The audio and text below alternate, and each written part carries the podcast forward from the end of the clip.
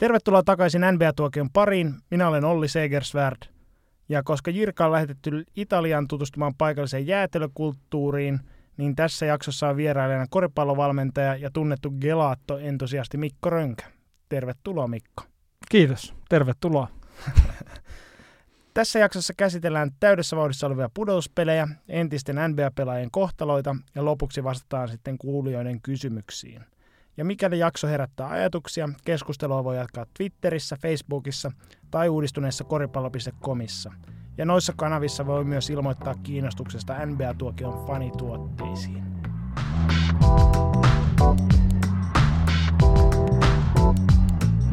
No, pudotuspelit on jo kovassa vauhdissa ja ensimmäinen kierros lähestyy hiljalleen loppua, niin mikäs Mikko sulla on päällimmäiset tunnelmat tästä pudotuspelikevästä? No selkeästi on tota, joukkueiden niin kuin, heikkoudet, heikkoudet tota, noin, niin tullut esiin Portlandin ja Clevelandin tota, osalta esimerkiksi. Ja sitten pelaajapuolella, pelaajapuolella jyvät erottuu akanoista, eli, eli Brown, Brown on tota, selkeästi nostanut tasoa ja Tatum, Tatum ehkä pikkusen laskussa ja Holiday pisti tota noin niin Lillardin boksiin. Lillard ei päässyt minnekään ja sitten tota Mitchell ja Rubio on vuoron perään pitäneet pilkkanaa Westbrookiin sarjassa. Ei ehkä ihan kaikki sillä siten mennyt, kun saatettiin ennakoida, mutta tota, tähän se mukava, että tulee vähän yllätyksiä otteluiden tai ottelusarjojen sisälläkin. Sitten se ehkä, mikä mulle on tuossa nyt lämmittää mieltä kovasti pudotuspelisarjojen edessä on se, että kun ne pelejä alkaa olla sen verran takana, että vastustajien naamat alkaa ärsyttää sopivasti, niin tuolla alkaa jo ensimmäisessä neljänniksellä kerätä tuommoisia torikokouksia melkein sarjassa kuin sarjassa, ja siellä kyynärpäät lentää, lentää ja varmaan painavat sanatkin lentää sitten joukkueiden välillä, ja se tuo aina mukavasti lisää lämpöä ja jännitettä tuohon pudotuspelisarjaan.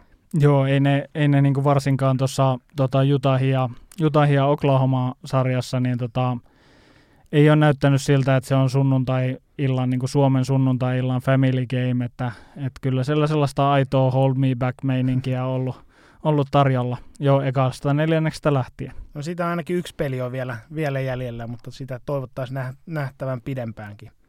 No sitten jos noita pelillisiä asioita tota, katsoo, niin ää, semmoinen, mikä on tuossa ehkä päällimmäisenä tullut mieleen, että tässä on e, useampaan otteeseen on jo ennustettu, että näistä – isojen pelaajien aika alkaa olla ohi, niin tota, tuolla nyt ainakin pudotuspelissä vaikkapa Joel Embiid ja Anthony Davis on osoittanut sen, että isollakin miehillä on edelleen paikkansa, tosin näissä tapauksissa erityisesti silloin, jos joukkueella on erityis- tai historiallisen hyvä sellainen. Ja tota, mutta et ehkä tämmöiset klassiset sentterit on nyt viimeistään sitten ahdistettu pois tuolta pelaavasta kokoonpanosta. Niin, kyllähän tuolla koripallotaidoilla on iso merkitys, eli Eli tässä niin kuin Embiid ja Davisin kohdalla, niin, niin, niin muutakin osataanko laittaa se pallo maahan ja ottaa kaksi pomppua oikealla kädellä ja heittää se jump hook puolustajan yli tai sitten tota noin, niin donkkaa se pallo kori. Et pitää osata syöttää ja, ja pelata joukkueen niin kuin keskellä osana sitä joukkuetta. No sitten noita isoja miehiä, jotka tuolla vielä näkyy merkittävissä rooleissa, niin tuommoisia urheilullisia korivahteja, taas hyökkäyspäässä tämmöisiä suoraviivaisia putback- tai rollipelaajia, kuten Utahin Rudy Gobert tai Houstonin Clint Capela, niin he menestyy edelleen tuossa. Ja sitten taas tuommoiset vaikkapa Bostonin Al Horford ja Golden Statein Draymond Green, jotka on niin isoja pelaajia, jotka ei pelaa millään lailla ison pelaajan roolissa, että, että tota, pelaa vähän niin kuin isot tota, kaaripelaajat, niin semmoisille on edelleen paikkansa. Että oikeastaan San Antonio Lamarcus Aldridge on, taitaa olla ainoa tämmöinen vähän niin kuin perinteiseen ison pelaajan muottiin mahtuva pelaaja, joka sitten edelleenkin niin kuin omassa joukkueessaan on isossa roolissa. Kyllä. NBAssä tietysti monenlaisia pelitapoja on, on miten korista voi pelaa ja joka tapauksessa se palloskriini on, on niin kuin osana kaikkien joukkueiden pelikirjaa. Ja jotta palloskriini voi pelata, niin siellä täytyy yleensä olla joku pelaaja, joka – joka rollaa sinne korikohti ja pystyy viimeistelemään sitten ilmasta niitä palloja koriin. Ja, tota, sen takia tällaiset niin kuin, nimenomaan putback-sentteritkin vielä, vielä pärjää tässä pelissä. No sitten tosiaan tähän liitännäinen, kun noita isoja pelaajia on ahdistettu pois sieltä kokoonpanosta, niin näillä niin sanotulla pikkuviisikoilla on pelattu paljon, mutta varsinkin tämän kevään pudotuspeleissä on näkynyt se, että aika monella joukkueella noin pikkuviisikot on kaikkea muuta kuin pieniä, eli siellä niin kuin, vaikka perinteinen sentteri ehkä siitä puuttuu siitä viisikosta, niin sieltä usein puuttuu myös takamiehetkin, että siellä on korkeintaan yksi semmoinen meikäläisen kokoinen takamies tai, tai edes 10 senttiä pidempi, ja se, vaan se, että oikeastaan ne viisikot koostuu pelkästään semmoisista reilusta parimetrisistä urheilullista laitureista, niin tota, keskipituus on aika kova luokkaa, vaikka sieltä ne ihan isoimmat jätkät puuttuukin. Niin, kyllä nimenomaan se tällainen tietynlainen pelipaikattomuus yleistyy NBAssä kovaa vauhtia ja, ja tota, se näkyy siinä, että, että kaikki pelaajat osaa tehdä niin kuin vähän kaikkia asioita. Sinne kentälle voidaan lyödä tuollainen keskimitaltaan parimetrinen urheilullinen viisikko, jossa ei tiedetä, että kuka niistä on sitten se pelaaja siellä niin kuin lähellä koria ja kuka on kaarella. Ja, ja sitten hyökätään, hyökätään vaan sen niin kuin liikkeen kautta ja actioneiden kautta. Ja, ja tota, vaikka Amerikassa edelleen ainakin podcasteissa puhutaan, puhutaan tota noin, niin pelipaikoista 1-5, niin kyllä ne niin kuin hämärtyy jatkuvasti tässä. No, tämä ehkä liittyy siihen, että usein, niin kuin nytkin, niin pudotuspelit on aika hyvä tämmöinen näyteikkuna siihen, että mihin suuntaan korissa on menossa.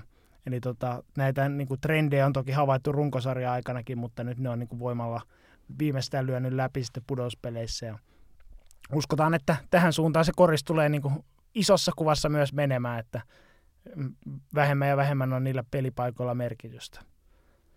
No sitten tota, oikeastaan semmoinen, mikä päällimmäisenä, tai päällimmäisenä asiana on pistänyt silmään tuosta, että kun aikaisemmin pudotuspelit on kaikki jännitys ollut lännessä, niin tänä vuonna se on ollut aika paljon itäiskonferenssissa.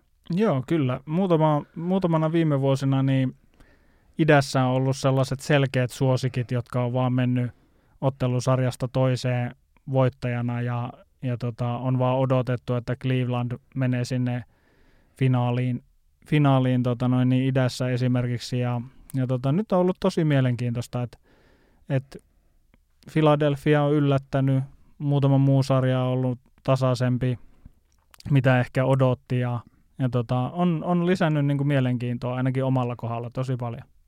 Joo, että idässä ei oikeastaan ollut semmoisia sarjoja ollenkaan kuin lännessä esimerkiksi Golden State ja Houston, jotka ainakin ennakkoon on ollut niin ylivoimaisia siinä sarjassa, että hirveästi ei ollut tarvinnut jännittää siitä, että kumpi siitä sarjasta tulee menemään jatkoon. Mutta idässä on aika tasaisesti väännetty joka sarjassa. Kyllä, kyllä.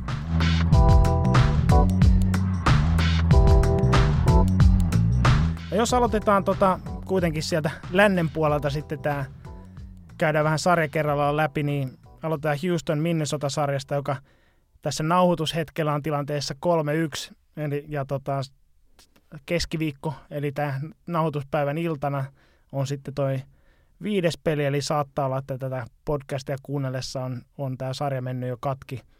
Niin tota, uh, Houston, niin toi oikeastaan toi joukkueen runko, Chris Paul, James Harden ja sitten päävalmentaja Mike D'Antoni, niin nämä pudotuspelihistoria ei ole mikään hirveän juhlallinen ja ehkä vähän tämä, tota, nämä vanhat haamut sitten ilmoitti olemassaolostaan jo tuon sarjan avausottelussa, että Minnesota ei ehkä mitenkään loistokkaasti pelannut ja hävisi silti Houstonissa vain kolmella pisteellä. Ja sitten kolmas pelissä sitten Minnesota kuumalla heittopelillä ja tota, Jimmy Butlerin johdolla sitten otti voitonkin tuosta tosta, tota Houstonista, mutta sitten sinne mahtuu myös kaksi oikeastaan selkeämpää turpasaunaa, jossa sitten Houston on juossut sitten Minnesotan yli yli, mutta tota, ehkä vähän tolleen jakaantuneesti, ettei millään lailla niin, niin selkeitä otteita ollut pelikentällä kuin ehkä jotkut saattoi odottaa ennen sarjan alkua. Niin, ehkä siellä en, en kauheasti ole tätä sarjaa seurannut, se täytyy ensinnäkin sanoa, mutta Tips tietysti tota noin, niin Minnesotan coachina on tunnettu siitä, että hän on niinku puolustusvoitto se koriksen ystävä ja tota, on tunnettu siitä, että hänen joukkueet yleensä puolustaa hyvin. Eikä hän oli valmistautunut tai valmistanut joukkueen siihen, että, että, että miten saadaan niin kuin Houstonin kone niin sanotusti yskimään. Ja sitten tällaisessa playoff-sarjassa usein tulee se, että, että siellä tehdään pieniä siirtoja ja, ja sitten tota noin, niin keksitään joku, joku pyörä siellä niin sanotusti uudestaan ja tota, tuota, tuota, sitten, sitten se niin kuin parempi joukkueen loppupeleissä sen, sen sarjan niin kuin vie. Joo, tuossa Houston pääsi se, sen verran niin kuin myrskyvaroituksen antamaan, että tuossa nelospelissä tinttasi sitten kolmannella neljänneksellä 50 pinnaa taululle, mikä on siis melko kova suoritus yhteen neljännekseen ja toi niin kuin hyökkäyspelin tehokkuus oli pyöreästi kaksi pistettä pallohallintaa kohti, että aika lailla, jos ei täydellistä, niin korista pelannut, niin aika lähelle sitä ainakin pääsi Houston tuossa. Mutta tämä on niin tosiaan ollut, että tämä on ollut yksi neljännes nyt tässä sarjassa, että ihan, ihan semmoiseen lentoon ei ole kuitenkaan toi Houston päässyt. Mutta tota, se, mikä tuosta jäänyt mie- mieleen oikeastaan toi Minnesotan vähän nuorisoketju, niin varsinkin Carl Anthony Towns, niin ekoissa peleissä, niin jäi aika pahasti Houstonin Clint Capelan jalkoihin. Pikkasen on löytänyt sitä itseluottamusta siitä myöhemmissä peleissä, mutta, mutta tota, ei millään, missään nimessä ole minkäänlaista läpilyöntiä tehnyt tässä pudotuspeleissä. Joo, joo ja tota, sitten jostain käsittämättömästä syystä niin Derrick Rose tai Derrick Rose haamu on kaivettu jostain haudasta, että hän oli jo tuossa eläkkeellä tai jossain välissä ja nyt hän sitten pelaa niin kuin isossa pelillisessä roolissa Minnesotassa, että, että se, se on niin kuin toivottavasti menestystarina myös jatkossa. No on ainakin sen verran positiivisesti yllättänyt, että kun tässä ollaan jo parin kertaa ehditty viettää Derrick Rosen NBA-uran hautajaisia tämänkin podcastin parissa, niin tota, ilmeisesti se aika ei vieläkään ole, vaan että Rosella on vielä, vielä hy- paljon annettavaa sitten joukkueelleen. No sitten jos mennään tuohon seuraavaan sarjaan, eli Golden State San Antonio, joka tässä edellisenä yönä päättyikin, että Golden State vei tämän sarjan 4-1 voitoin. San Antonio ehkä oli, voisi sanoa, että oli hävinnyt jo etukäteen tämän, kun Kawhi Leonard puuttu kokoonpanosta. No kyllä se niin iso, niin iso tota noin, niin palanen, palanen tota Spursin peliä olisi tähän sarjaan ollut, että et, et, samaa, samaa mieltä, että valmiiksi hävitty sarja, siltä se, siltä se niin kuin alusta pitäen niin kuin näytti. No mitäs tämä sun mielestä vaikuttaa tuohon Kawhi Leonardin tulevaisuuteen San Antoniossa? No hirveän hankala sanoa, että, että mediaa lähinnä niin kuin seuranneena erilaisia juttuja ja jotain Popovitsin haastatteluja aiheesta ja sun muuta, niin todella hankala sanoa, että mitä loppujen lopuksi tulee tapahtumaan. Että raha varmasti näyttelee isoa roolia terassikaudella sen suhteen, että mi- miten tämä niin kuin päättyy. Öö, toivottavasti molempien osapuolten osalta niin kuin hyvin.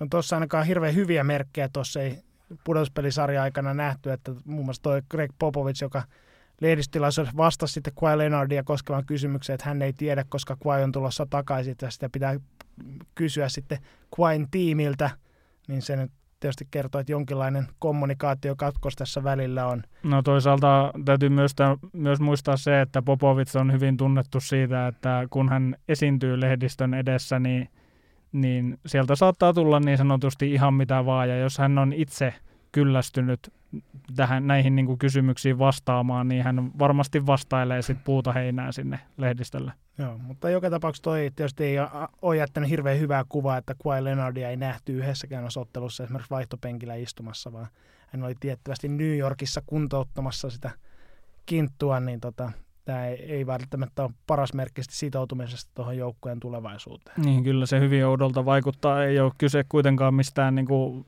tarttuvasta sairaudesta, joka voisi sitten levitä niin kuin, joukkueeseen. No, joka tapauksessa niin ilman tota Kawhi Leonardia niin Spursista ei ollut oikein vastusta eikä löytynyt oikein, oikein pysäyttää sitten Kevin Durantille ja Durant ainakin oli sitten liikaa sitten tuossa tossa tota San Antoniolle. Että Spursin vanhat herrat Tony Parker ja Manu Ginobili niin vanhoilla muistoilla niin, ja vanhoilla höyryillä niin tota, höylä siitä yhden kotivoiton sitten Spursille, mutta paljon sen, sitä enempää ei päässyt pelottelemaan sitten Warriorsia, vaikka Warriorska ei varmaan ihan, ihan tosissaan joutunut vielä pelaamaan tässä sarjassa. Niin, kyllä tässä Spursin osalta, osalta täytyy sanoa, että sellainen vähän papat jaksaa heilua osaston peliä se näyttää olevan, että et, et, kaukana on se niin kuin seksikäs koripallo tästä, tästä Spursista, mikä, mikä tänä keväänä tuolla parketilla on esiintynyt. Joo, tuossa semmoinen tuosta Golden Stateista, niin oli mielenkiintoinen, kun ennen tämän sarjan alkua, niin tuolla joku koristietäjä Suomessakin sanoi, että tota, Spurs tätä sarjaa vie niin kauan kuin Curry ei ole pelaamassa, mutta sen lisäksi tuolla muistan ainakin semmoiseen, semmoiseen nähneeni analyysi, että Golden State olisi niin kuin tässä – tässä pulassa sen takia, että kun Steph Karin puuttuessa, niin sillä ei ole muita luotettavia heittejä kuin Clay Thompson ja Kevin Durant. Ja tämä tota, tietysti on hyvä todeta, että yhdelläkään toisella joukkueella ei ole edes kahta niin, niin hyvää heittää kuin Kawhi Leonard ja Kevin Durant, että ei, eikä se Golden State nyt sen takia ihan suuressa hädissä ollutkaan sitten tässä sarjassa. Niin, ja tässä, tässä viimeisessä pelissä, pelissä sitten tota, selostajat kerkes kehumaan Rudi Keitä puolustajana Kevin Durantia vastaan, vastaan ja heti, olisiko se ollut seuraava possession, jossa Durant vei Rudi Keitä 100 ja kävi donkkaamassa neljä Spursin pelaajan keskeltä pallon koriin, niin, niin, niin ehkä siinä oli sellainen niin piste iin päälle tähän sarjaan. Joo, tuossa edellisessä jaksossa, kun noista NBA-valmentajista puhuttiin ja mainittiin, että San Antonio Spursin apuvalmentaja Ettore Messina niin odotti, odotti sitä mahdollisuutta, että hänestä tulisi ensimmäinen eurooppalainen tota, päävalmentaja NBAssa, niin hän nyt ainakin sai kokea sitä muutaman ottelun verran, että toimi tuossa tuossa tota San Antonion päävalmentaja, mutta hyvin valitettavasta syystä sen takia, että tosiaan päävalmentaja Greg Popovich oli viimeiset ottelut syrjässä sen takia, että hänen vaimonsa oli kuollut sitten tuossa pitkäaikaiseen sairauteen, sairauteen niin tota, a, vähän lisää sitten näitä mustia pilviä tuohon San Antonion organisaation ylle. Eikä varmaan ollut kyllä semmoinen paikka, että Ettore Messinakaan olisi tällä lailla halunnut päästä sitten ensimmäistä kertaa ottamaan tuntumaan NBA-päävalmentajuuteen. Joo, ei, ei missään nimessä ja voimia tietysti sinne Popovitsin perheelle ja tämä on mielenkiintoista, miten tota, laajasti NBA on reagoinut tähän. Useat pelaajat on mediassa niin kuin osoittaneet suruvalitteluita, muun muassa Raymond Green tämän viimeisen pelin jälkeen ilmeisesti. Ja tota, tuota, tuota, hienoa, hienoa, että miten niin kuin iso arvostus Popovitsilla on pelaajien keskuudessa ja toivottavasti se on sitten jatkossa niin kuin merkki USA-maajoukkueen osalta, että sinne pelaajat haluaa tulla pelaamaan. Juuri näin. Ja sitten tota, mennä seuraava sarja, joka myös ohi, eli tota, Portland, joka kotiedulla lähti sarjaa ja otti suoraan neljässä ottelussa sitten turpinsa New Orleansilta, niin tässä voidaan sanoa, että Jirka oli ihan oikeassa tuossa pudotuspeliennakossa, kun sanoi, että pelikansin pudotuspelit on nopeasti ohi. No, vielä ei kokonaan ohi, mutta ainakin ensimmäinen kierros meni nopeasti ohi. No, no kyllä, kyllä näin tapahtui ja tässä täytyy sanoa sillä lailla, että, että, että minä en niin kuin missään nimessä ainakaan odottanut tätä tulosta. Ensinnäkään, että, että New Orleans tulee sieltä voittajana ja sitten, että tämä on niin kuin neljässä pelissä taputeltu tämä sarja. Joo, tuossa kävi kyllä niin kuin silmiin nähden niin, että toi New Orleansin päävalmentaja Alvin Gentry suorastaan niin kuin veti Portlandin kumppanilta Terry Stottsilta housut nilkkoihin keskellä kenttää ja tota, ää, täysin niin kuin 4-0 lukemin vei tuota sarjaa, että oikeastaan Portlandilla ei missään vaiheessa ollut niin kuin juurikaan sanottavaa noihin ottelujen voittajasta, että, että tota, se oli täydellinen myllytys kyllä. Ja tota, ehkä niin kuin sitten, että tuossa kuudes, kuudentena pudospeleihin lähtenyt joukkue tiputti kolmantena olle, olle joukkueeseen, niin kuulostaa toki isot yllätykseltä, mutta täytyy muistaa, että tuo läntinen konferenssi oli sen verran tasainen, että Portland voitti runkosarjassa yhden ottelun enemmän kuin New Orleans, että ei ollut niin merkittävästi parempi. Ja sitten tässä kyllä kävi niin, että New Orleans oli ihan painajaismainen matchup sitten Portlandille, että, että tota, varmaan huonoin mahdollinen joukko, joka olisi voinut Portlandia vastaan tulla. Niin, näin, näin tässä nyt pääsi käymään, että siellähän niin viimeisellä kierroksella ratkottiin näitä pudotuspelipareja ja sen takia, sen takia ennakkoonkaan ei saatu kaikkia matchappeja niin sanotusti kuntoon ja, ja tota, kyllä tässä niin kuin peli kanssa on ollut niin kuin suuri yllättäjä tällä hetkellä ja kaikki on mennyt suunnitelmien mukaan. Siellä on playoff rondo hyökkäämässä korille – en tiedä mitä, mitä tota noin, niin mistä kupista hän on juonut ja mitä tapahtuu, mutta, mutta ihan eri kaveri kuin sarjakaudella tai edellisillä kausilla. Joo, ja sitten ennen kaikkea niin toi Rue Holiday ja Anthony Davis, jotka voisi sanoa, että pelasivat tuossa sarjassa kuin turboahdetut Kobe ja Shaq menneinä vuosina. Ja tota, erityisesti niin kuin mainitsit, mainitsikin tuossa, että Holiday niin piti Damien, Damien Lillardia täysin pilkkana ja todennäköisesti hän Damien Lillard tullaan valitsemaan niin All NBA ykkös- tai kakkosviisikkoon tältä kaudelta, että pelasi erinomaisen runkosarjan, mutta jäisi täysin niin kuin Holiday jalkoihin. Ja Anthony Davis oli yksinkertaisesti aivan pysäyttämätön tuossa sarjassa. että Portlandille ei löytynyt oikein ketään, ketä sinne olisi uskaltanut laittaa puolustamaan Davisia. Ja en tiedä, vaikka olisi löytynytkin, niin tuskinpa silloin olisi ollut väliä, että Davis oli niin loistokas tuossa sarjassa. Niin, ja kyllähän tota, pelikanssin puolustushan onnistui tässä sarjassa erinomaisesti, eli, eli he tota, tuplas palloskriinejä ja pakotti Lillardin luopumaan täten niin kuin, pallosta. Ja tota, Portland ei, ei löytänyt sit lääkettä, että miten, minne pallo toimitetaan ja, ja mistä se niin kuin etu saadaan syntymään sen jälkeen, kun Lillard luopuu pallosta. Ja mm, yleensä tällainen niin kuin aggressiivinen palloskriinipuolustus ei NBAssä toimi, kun pelaajat on sen verran fiksuja, että ne löytää sen niin kuin syöttöketjun ja sitten tulee ihan, ihan niin kuin vapaita heittopaikkoja tai vapaita donkkeja korjaalta, mutta nyt, nyt jostain syystä Portland ei läpi sarjan niin löytänyt tähän lääkettä. No kun vähän ennakoitiin tuossa, että Portlandin hyökkäyspeli olisi aika pitkälti niin Lillardin ja CJ McCollumin varassa, niin tosiaan näistä, näiltä kavereilta niin peli kanssa onnistui puristaa sen pallon pois käsistä. Ja sitten noita pallot laitettiin enemmän tai vähemmän vapaana oleville sitten Blazersin ynnä muuta kavereille, jotka ihan ei ilmeisesti ole tarpeeksi hyviä kuitenkaan, että olisi pystynyt niistä hyviä paikkoja luomaan. No toki tilastojen valossa niin Portland sai kaikista jouk- pudotuspelijoukkueista eniten niin kuin vapaita hyppyheittoja, mutta heitti ne sitten taas vapaista paikoista täysin tota, tai huonolla 36 prosentin osumatarkkuudella kertooko tämä siitä, että vaan niin kuin sattu, sattu tota huono heittoviikko Portlandille vai sitten siitä enemmänkin, että pelikanssin puolustus onnistui pelaamaan sitten toi vapaat paikat niin sanotusti oikeille pelaajille, ei semmoisille, joiden tuo osumatarkkuus on heikkoa. Mutta joka tapauksessa niin kertoo siitä, että toi Alvin Gentry oli valmistanut pelikanssin erinomaisen hyvin tähän sarjaan. Niin, tässä ei niinku, jos, jos tota Houstonin sarjassa, niin on jonkunnäköistä reagointia valmennuksen puolta tehty, niin Teristot ei, ei niin kuin saanut niitä housuja nostettua koko sarja aikana, eli, eli ne pysyy kintuissa ja tota, ei, ei Portland löytänyt lääkettä pelikanssin puolustusta vastaan.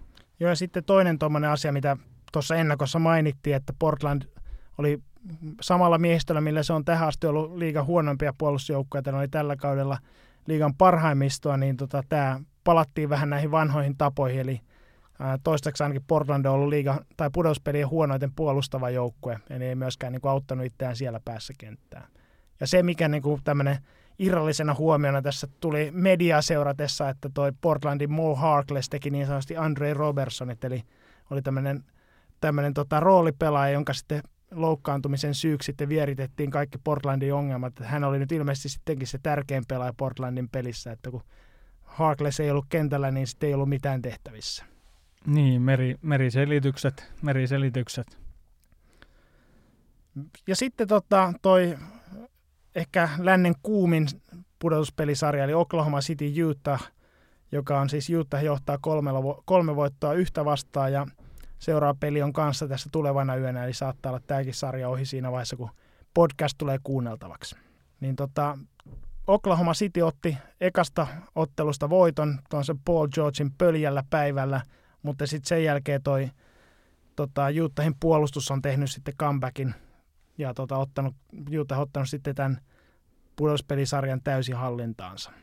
Oklahoma Cityn hyökkäys oli runkosarja aikana liigan seitsemänneksi paras ja avausottelus teki, teki 116 pinnaa, mutta sitten sen jälkeen sitten toi Utah on pimentänyt Oklahoma Cityn lähes täysin ja toistaiseksi niin pudotuspelien toisiksi huonoin hyökkäys on Oklahoma Cityllä tilastojen valossa – Eli kyllä on tehnyt tuhojaan toi Utahin puolustuspelaaminen.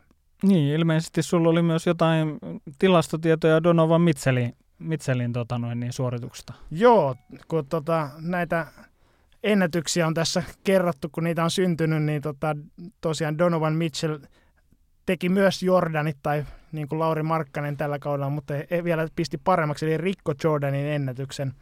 Eli tota, Jordanilla oli hallussaan tämmöinen takamiesten – kahden ens, uran kahden ensimmäisen pudotuspeliottelun pisteennätys, niin Donovan Mitchell rikkoi tämän ennätyksen tekemällä 55 pistettä kahdessa ensimmäisessä pudotuspeliottelussa. No niin, erinomaista. Otetaan pienet omenamehut vaikka sitten sille, sille ennätyksen rikkomiselle. Joo. Tosiaan tätä sarjaa on jonkun verran seurannut ja, ja tota, todella fyysinen ottelusarja. Eli, eli tota, tä, tässä sarjassa näitä hold me back tilanteita on ollut, huomattavan paljon ja, ja tietysti Steve Adams ö, ei tarvitse sitä pelaajaa, joka pitää häntä kiinni, koska hän pystyy ottamaan kyynärpäätä naamaa ja, ja tota noin, niin jatkamaan, jatkamaan vaan niin kuin naama peruslukemilla siitä eteenpäin. Joo, että tota, tosiaan niin Utah on aika iso kokoinen ja todella fyysinen joukkue, ja tämä on niin kuin Oklahoma Cityllä aiheuttanut paljon päävaivaa.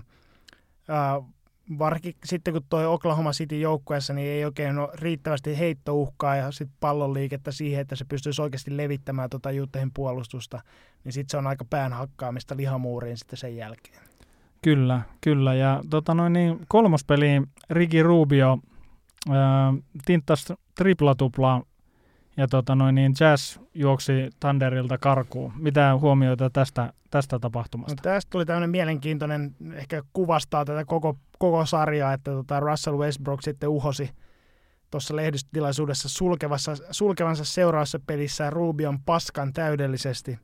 Ja tota, tämä kertookin nimenomaan siitä, että Russell Westbrook näkee tämän vähän niin kuin tämmöisenä mies miestä vastaan kamppailla tämän pudotuspelisarjan ja sitten tota, pelaskin tämmöistä ylikovaa puolustusta koko kentällä Rubiota vastaan seuraavassa pelissä ja otti typeriä virheitä ja sitten Rubio nyt ei tästä hirveästi ottanut haastetta vastaan, vaan sitten pisti palloa eteenpäin vapaille kavereille ja Juutta juoksi jälleen kerran sitten, sitten tota, Oklahoma Cityltä karkuun. Niin, ja tässä, tässähän kävi niin, että siinä missä niinku Rubio jäi vähän pienemmille tilastoille, niin sitten Donovan Mitchell painoi sen 30 pinnaa ainakin siihen tauluun, että, että löytyi niin sanotusti uusi ratkaisija, koska joukkuepelistä on kyse.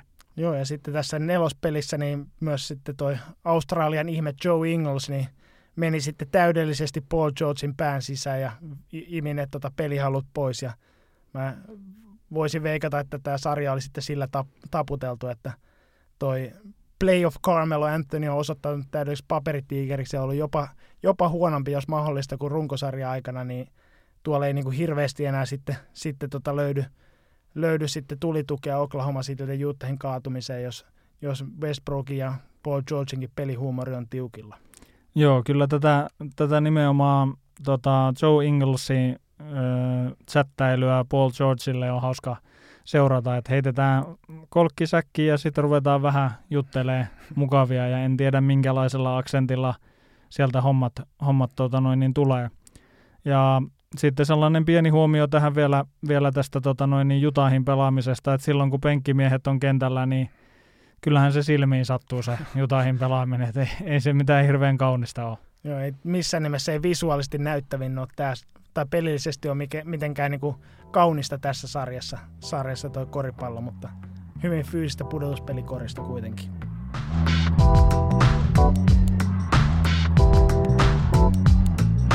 Sitten jos mennään idän puolelle ja aloitetaan tuosta Toronto-Washington-sarjasta, joka on tällä hetkellä tilante- tasatilanteessa 2-2.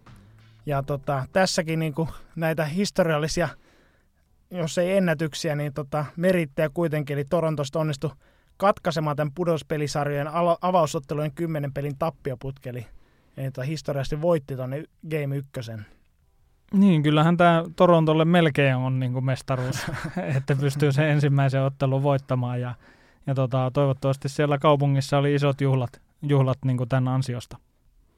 No toi Washingtonin tekeminen yleisesti ottaen, niin ainakin tuossa sarjan alussa, niin oli juuri niin sekavaa, kuin odotettiin tai pelättiin ja sieltä levisi sitten täällä sosiaalisessa mediassakin näitä kuvia, missä tota, missä tota, aikalisän aikana osa pelaajista tappelee ja osa sitten upottanut pää, päänsä pyyhkeeseen, että tota, kuvasti vähän siitä, että minkälaista toi koko kausi, kausi minkälaista tervajuonteja se on ollut. Erityisesti John Wall niin vaikutti ensimmäisessä ottelussa olevan vielä täysin keskenkuntainen, mutta sitten vähän kuin ihme paranemisen olisi ko- kokenut koko porukka silloin, kun sarja siirtyi Washingtoniin ja John Wall varsinkin on niin ollut, ollut sarjan paras pelaaja. Kyllä, kyllä. Ja Tai Lawson, tai Lawson niin kuin käytännössä katsoen suoraan Kiinan koneesta Washingtonin rotaation, sekin on niin kuin mielenkiintoinen pointti tähän ottelusarjaan. Joo, ja tota, tosiaan niin Washington Wizards vei, vei sitten noin molemmat kotiottelut ja tasotti sarjan kahteen kahteen ja tämä nyt tuntuisi siltä, että vähän alkaa se kylmä hiki nousta tuonne Toronton pelaajien ja fanien sitten, sitten tota, niskaa, että tämmöinen perinteinen jokakeväinen sulaminen niin on uhkaavasti pilkottaa tuolta kulman takaa. Kyllä, tällä kaudellahan Toronto on niin kuin selkeästi pelannut enemmän joukkueena ja, ja pelitapa on niin kuin uudistettu ja tota, nyt ilmeisesti sitten on palattu vähän niin kuin askel taaksepäin ja, ja tota, käynyt vähän samalla tavalla kuin Portlandin puolustukselle, että, että, että siellä hyökkäyspäässä sitten hakataan päätä seinään niillä samoilla kavereilla ja mikä ei onnistu. Ja siellä on mennyt jo sit vähän selittelyn puolelle siitä, että Washington ei ole oikeasti kahdeksanneksi paras joukkue, että ne on kärsinyt loukkaantuista ja muusta, ja ne on paljon parempi joukkue, ja vähän pohjustettu jo tätä, että oikeasti ei tota, että jos tulee turpaan, niin se ei olekaan, niin kuin, ei olekaan sitten omaa syytä, että vähän siellä alkaa nyt hiki, hikikarpalot nousta otsalle ja hikiläikät kasvaa sitten, sitten tota, kainaloissa. Joo, mielenkiinnolla jää odottamaan, että miten tämä ottelusarja sitten loppujen lopuksi päättyy. Ja jos sattuu käymään niin, että Washington esimerkiksi vie tämän ottelusarjan, niin mitä se tekee joukkuehengelle ja dynamiikalle, että voiko tässä olla tällainen jonkunnäköinen tuhkimotarina sitten edessä?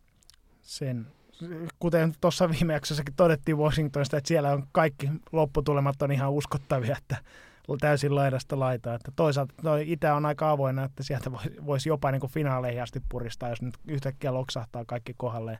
Tai sitten ottaa nolostuttavasti kaksi euroa matsia turpaan Torontolta ja lähtee sitten viettämään kesälomaa. Niin, tai turpaan toisiltaan, sekin on vaihtoehto Washingtonin tapauksessa. Kyllä. No sitten tota, mennään tuohon Boston Milwaukee-sarjaan, jota Boston johtaa voiton 3-2. Niin mitäs sieltä siitä tota sarjasta. Vähän kaksi eri, hyvin erilaista joukkuetta vastakkain. Joo, tätäkin on tullut yllättävän vähän, vähän seurattua ja tota, tuota, tuota, mutta, mutta niin kuin mielenkiintoinen, mielenkiintoinen ottelusarja ja, ja tota, Boston tietysti vähemmän yllättäen tota, pelaa kauniisti yhteen ja puolustaa tosi kurinalaisesti. Ja tota, hyökkäyspäässä sitten tietysti näkyy, näkyy niin kuin Irvingin puuttuminen esimerkiksi tosi vahvasti.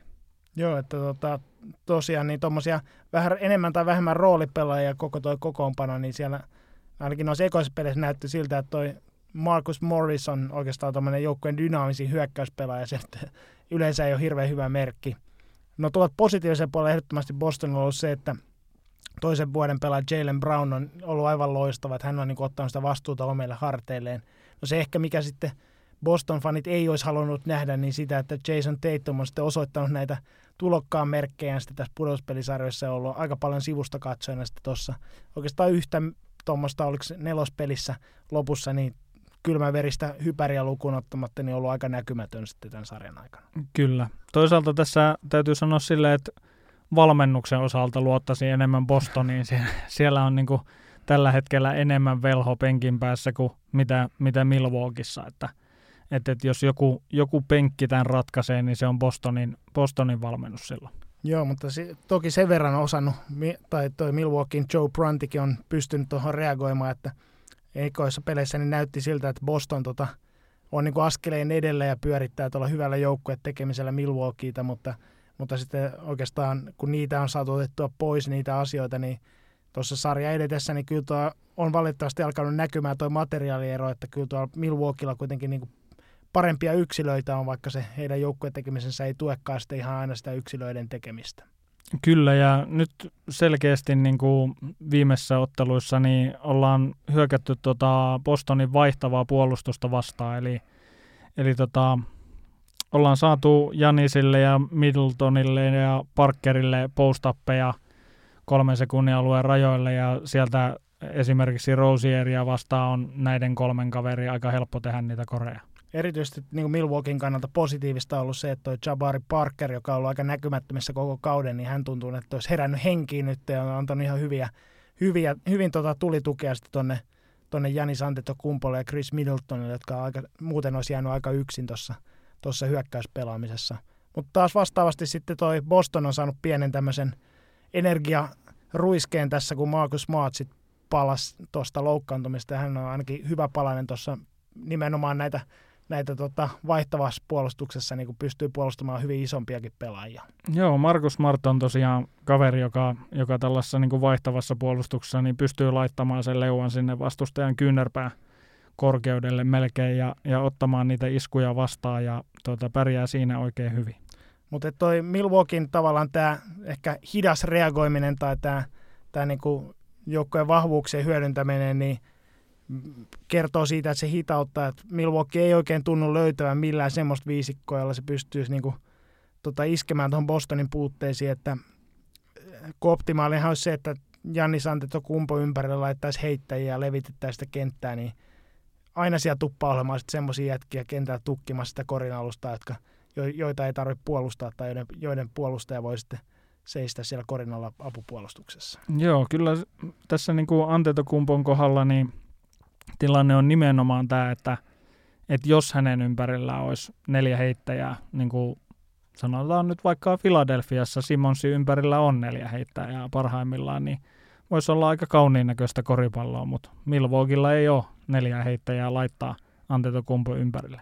No Antetokumpo ei tueta muutenkaan niin optimaalisesti Milwaukeeissa, että tuossa nelospelin jälkeen niin a, hä, tota Jannis oli mennyt Milwaukeelaisravintolaan tota, takolle, niin sieltä ei löytynytkään sitten herralle vapaata pöytää, vaan tota, sitten – seisotettiin oven suussa ja sitten tästä syntyi semmoinen kohu, että joutui tämä rav- kyseinen ravintola joutui julkaisemaan valvontakameran videoita todistaakseen siitä, että Jannisi ei vaan seisotettu turhan takia siellä oven suussa, vaan että ravintolapäällikkö oli käynyt asiallisesti tervehtimässä herraa ja kertomassa, että nyt ei ole vapaita pöytiä, vaan joutuu vähän aikaa odottamaan, mutta toi tosiaan kaupungin suurin tähti ja hänelle ei onnistuta niin ruokaa antamaan, antamaan tota pelin jälkeen, niin aika erikoiselta sekin tuntuu. Niin, tästä huolimatta hän on, hän on tässä niin kuin viime aikoina kertonut, että hän haluaisi viettää niin kuin koko peliuransa ilmeisesti Milwaukeeissa ja pelata Baksille, joka, Bakseille, joka tota, kuulostaa hyvin mielenkiintoiselta, mutta ehkä hän hakee sitten ruokansa jostakin muualta.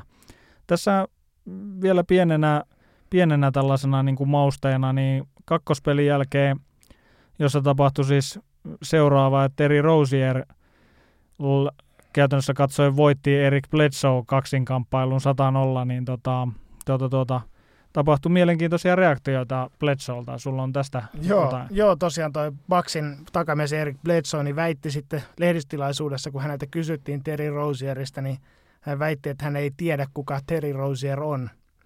Niin tota, tässä taustalla ilmeisesti löytyi semmoisia semmoisia asioita, että toi Bledson närkäs johtui siitä, että ykköspelin jälkeen sitten jossain haastelussa niin Terry Rozier oli kutsunut tota e- Eric Bledsoeta Drew Bledsoeksi. Ja tämä on sinänsä niin kuin Boston-fanit tietää, niin tämä oli ihan, ihan tota luonteva tämmöinen kömmähdys, koska Drew Bledsoehan on siis entinen NFL pelirakentaja ja tota, myös New England Patriotsin, eli paikallisen joukkueen aika vanha legenda, niin tota, sain mennyt sekaisin, mutta tämmöistä pientä, pientä tölvimistä sitten kentän ulkopuolellakin. Kyllä. No sitten seuraava sarja, joka on myös paketoitu ja ehkä, ehkäpä tota, yksi liigan kuumimmista joukkueista tällä hetkellä, Philadelphia 76ers, joka vei ton sarjan Miami vastaan 4-1. Kyllä, Philadelphia juoksi Miamilta jalat alta jo niin kuin ykköspelissä ja tota noin, niin sitten kakkospelistä lähtien Miami ottikin ko- kovat otteet käyttöön. Joo, se alkoi niin loppuun kohti, toi sarja muistuttaa ehkä enemmän jopa pystypainia kuin tota, tuommoista vauhdikasta korista ja tuossa viimeisissä peleissä alkoi sitten näyttää jo siltä, että Miami ei, ei edes yrittänyt esittää sitä, että ei se rikkoisi joka ikisessä tilanteessa, vaan siellä, siellä niin kuin edes mitään pieniä vartalovirheitä otettu, vaan se, että kun vaikka Philadelphian Ben Simmons sai pallon tuohon high postiin, niin sieltä sitten puolustajana ollut James Johnson hakkasi ihan avoimesti molemmin käsin suoraan käsille ja koitti ärsyttää ja koitti hakata palloa pois käsistä.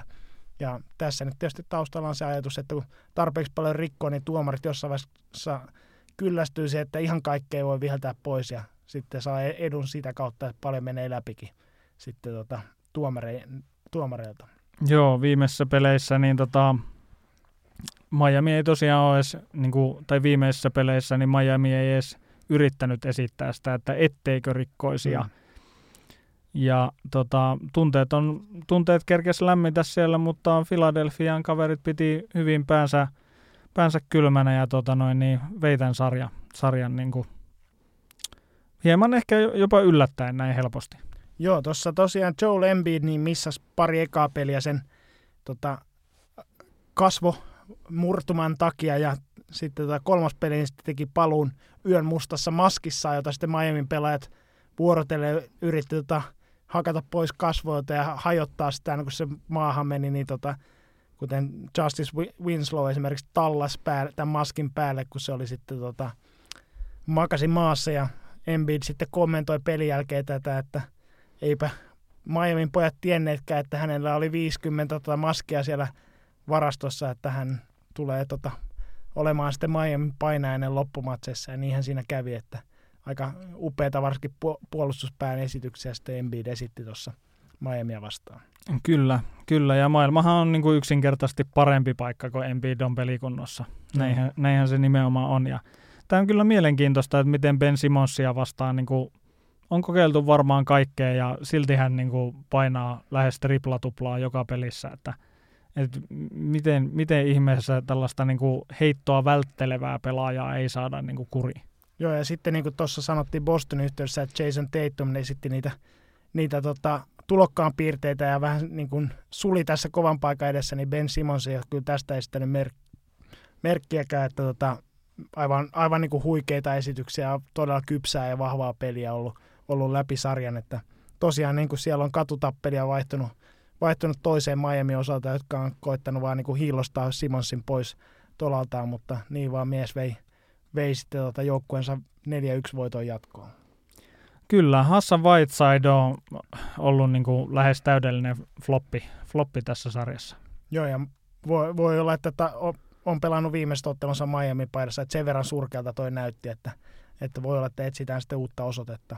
Mutta Philadelphia osalta vielä, niin tota, noi kesken kauden värvätyt veteraanit Ersan Iljasova ja erityisesti Marco Bellinelli niin on ollut Philadelphia ihan kullanarvoisia, että toi, itse asiassa toi heidän rotaationsa on aika kiva nyt, että sieltä löytyy niin kuin vähän joka lähtöön jätkiä, jotka, jotka kaikki niin kuin tuo lisää, oman lisänsä siihen pelaamiseen ja, ja tota, se peli näyttää itse asiassa tosi kivalta. Joo, Marco Bellinelli itse asiassa tähän niin kuin ensimmäiseen otteluun veti sellaisen, sellaisia otteita ja näytti sellaista peliä, mitä Suomen susiengi on useasti nähnyt ottavan vastaan Italiaa vastaan pelatessa, että sieltä tuli kääntöhypäriä oikein ja vasemman olkapää yli ja kaikki heitot niin sanotusti tippu sisään, mitä, mitä hän niin kuin vaan otti ja sellaista perusbelinelliä.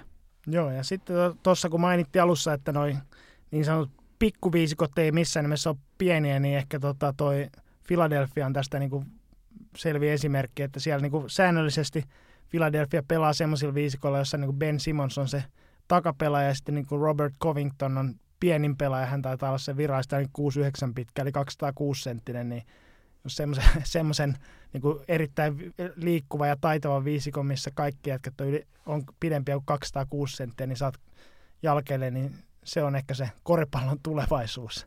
Kyllä, kyllä. Nimenomaan tätä, tätä nyt niin kuin Philadelphia meille, meille tarjoaa. Ja, ja tota, Miami osalta täytyy vielä sanoa, että, että, että Wade, Wade pystyi yhteen peliin tulemaan mukaan. Kakkospelissä otti Miamin reppuselkää ja kanto voittoa ja tota noin, niin nelospelissä tuli lähestulkoon uusinta vielä tähän. Et pikkusen oli tankissa, tankissa vanhalla herralla vielä diisseliä jäljellä. Joo, jos, et jos tämä oli tosiaan niin kuin Veidin viimeinen hurraa, niin se oli aika näyttävä semmoinen, että ainakin pääsee, jää sitten, jätti ikuisen sitten hyvän maun sitten Miami-fanien suuhun. No sitten viimeinen sarja idästä, eli Cleveland, Indiana, 2-2 tilanteessa tällä hetkellä. Mitäs siellä on tapahtunut? No joo, t- tässä, tässä täytyy sanoa, että, että tätäkin tietysti on tullut jonkun verran seurattua ja lähinnä se on enemmän ollut noita Lance Stevensonin otteita, otteita mitkä tota, näköjään aina, aina tota noin, niin Lebronia vastaan pelatessa niin, niin, niin tulee ilmi. Eli, e, eli tällä kertaa ei ole vissiin korviin puhalleltu, mutta on menty kavaliersi hudleen mukaan tai ainakin yritetty mennä ja, ja kaikenlaista muutakin, muutakin tota noin, niin tapahtumaa on tietysti ollut, ollut Stevensonin osalta. Joo, tuntuu siltä, että tosiaan Lance Stevenson on mennyt täysin kaikkien kävisin pelaajien pään sisään ja no ei varmaan ole Lance Stevens oikeasti pudotuspeli MVP, mutta ainakin meidän kaikkien sydämissä on, on semmoinen ehdottomasti. Mutta tota, toi ehkä päällimmäisenä tuosta sarjasta niin on se, että Indiana on toki niin kuin pelannut todella järkevää ennakkoluulotonta peliä, eikä yhtään turhaa kunnioista ole Clevelandia kohtaan, mutta Clevelandin osalta täytyy sanoa, että toi kaikki ne alkukauden ongelmat ennen noita isoja pelaajakauppaa, niin näyttää siltä, että olisi palannut tonne, että joukko, joka näytti sen siirtorajan jälkeen tuommoiset hyvin energiseltä ja innostuneelta, niin näyttää nyt tuommoiset hyvin vanhalta, väsyneeltä ja haluttomalta. Ja tota, ei hirveän hyvältä näytä. Kaikki makaa LeBron Jamesin loistokkuuden varassa. Niin tota, sillä on kaksi voittoa otettu, ja, mutta vaikea jotain jo ekalla kierroksella. Kyllä, ja tota, kuvien perusteella näyttää myös, että valmennus on nykyään LeBron Jamesin harteilla, eli, eli tota, Hudlessa ei välttämättä ole valmentaja ollenkaan mukana, ja, ja tota, kyllä tämä niinku mielenkiintoinen tilanne on, on ja, ja kaukana on ne ajat, ajat kun tota, siirtoikkuna umpeuduttua, kun tämä Clevelandin joukkue oli uudistunut ja kaksi ensimmäistä peliä näytti siltä, että nyt, nyt niin kuin mennään mestaruuteen asti ja joukkueella ja pelaajilla oli tosi hyvä, hyvä fiilis ja LeBron näytti uusien joukkuekavereittensa kanssa niin kuin ihan eriltäkö pitkään pitkään aikaa ja, ja tota, kauas on tultu siitä nyt, nyt niin kuin tähän playoff-sarjaan. Joo, että LeBron James on ollut oikeastaan yliinhimillisen hyvän tässä sarjassa, että tehnyt valtavia, valtavan komeita tota, tilastorivejä, mutta et ehkä tuo niin peli-ilme näyttää vähän siltä, että hän olisi vähän niin kuin irtisanottu tuosta muusta joukkueesta, että tavallaan tehdään se niin kuin oma, oma ruutu kunto, että kukaan ei ainakaan pääse väittämään, että hän olisi tällä kertaa feidannut joukkueensa, vaan että se on niin kuin niiden joukkuekavereiden syytä, että miksei ne sitten pysty parempaan.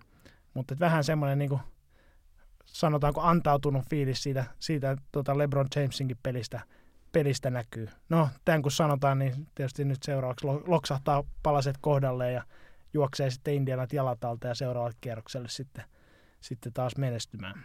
Niin, kyllähän tässä tilanne on se, että, että varmasti vielä palasia voi loksahdella kohdilleen Clevelandin osalta, mutta se tarkoittaisi esimerkiksi sitä, että Kevin Love rupeaisi puolustaa jossakin tilanteessa, mitä minä en ainakaan henkilökohtaisesti odota. Mut joo, tota, se, mikä on merkille pantava tuosta, että Clevelandilla oli runkosarjassa liigan viidenneksi paras hyökkäys, mutta pudotuspeleissä on toistaiseksi ollut koko liigan huonointa. huonointa ja tota, toi on niin kuin ihan käsittämätöntä oikeastaan niin kuin tosiaan LeBron Jamesin tähdittämälle joukkueelle, että siellä jos joku edes kentälle olisi, että se, joka osaa vähänkin heittää, niin tämmöisiä porukoita sitten LeBron James on aikaisemmin niin kuin hinannut erinomaisiksi hyökkäysjoukkueiksi, kun hän pystyy niitä, niitä, sitä etua niin kuin luomaan oikeastaan tilanteesta kuin tilanteesta, niin tota, joku tuolla nyt tökkii todella pahasti tuossa Clevelandin porukassa. Niin, tai voiko sen laittaa sitten Indianan piikkiin? Tekeekö Indiana jotakin niin hyvin, että Cleveland ei saa niitä avoimia heittopaikkoja? En niin paljon ole tutustunut tähän ottelusarjaan ja, ja peliä niin sanotusti kelailu, että, että pystyisin sanomaan, että mistä on kyse.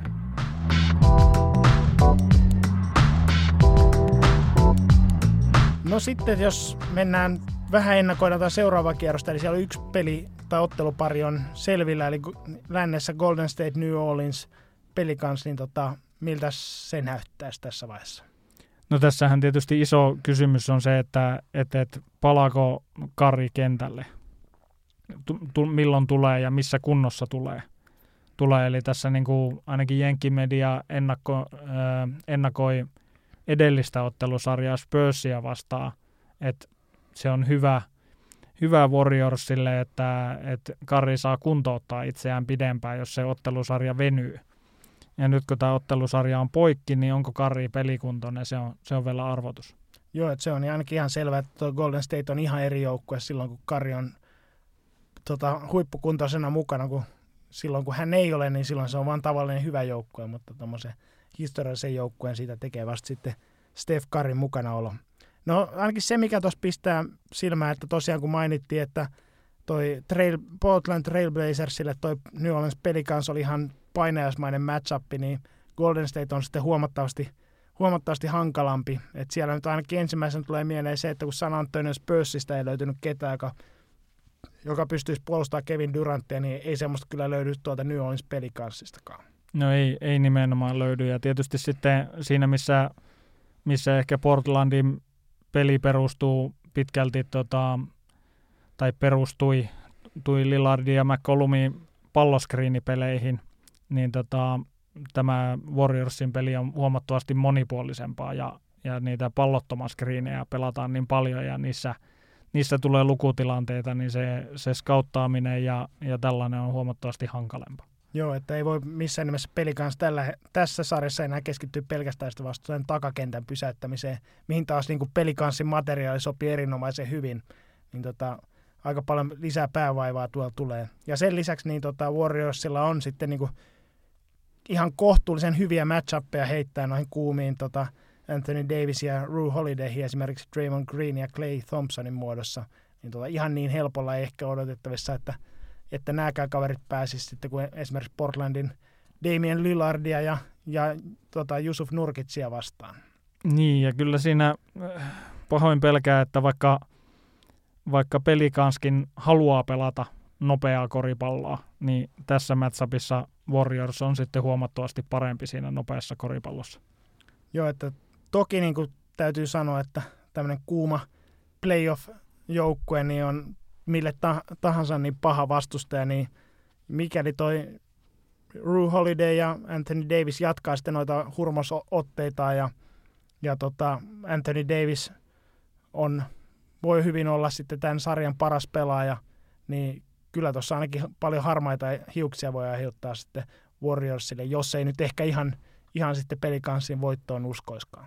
Niin, kyllä tässä niin kuin, ainakin henkilökohtaisesti toivon, toivon niin kuin kumpaakaan kauheasti suosikiksi niin kuin asettavana tai itse suosivana, niin, niin että, tota, että Holiday ja Davis, Davis jatkaa sitä tekemistä, mikä, mikä tässä Portland-sarjassa oli ainakin tosiaan ekalla kierroksella niin peli kanssa oli yksi viihdyttävimmistä joukkueista pudotuspelissä tähän asti, niin toivottavasti ainakin tämä jatkuu sitten niin, kierroksella. Niin kyllä, ja toivotaan, että playoff-rondo nousee sitten vielä uudelle tasolle.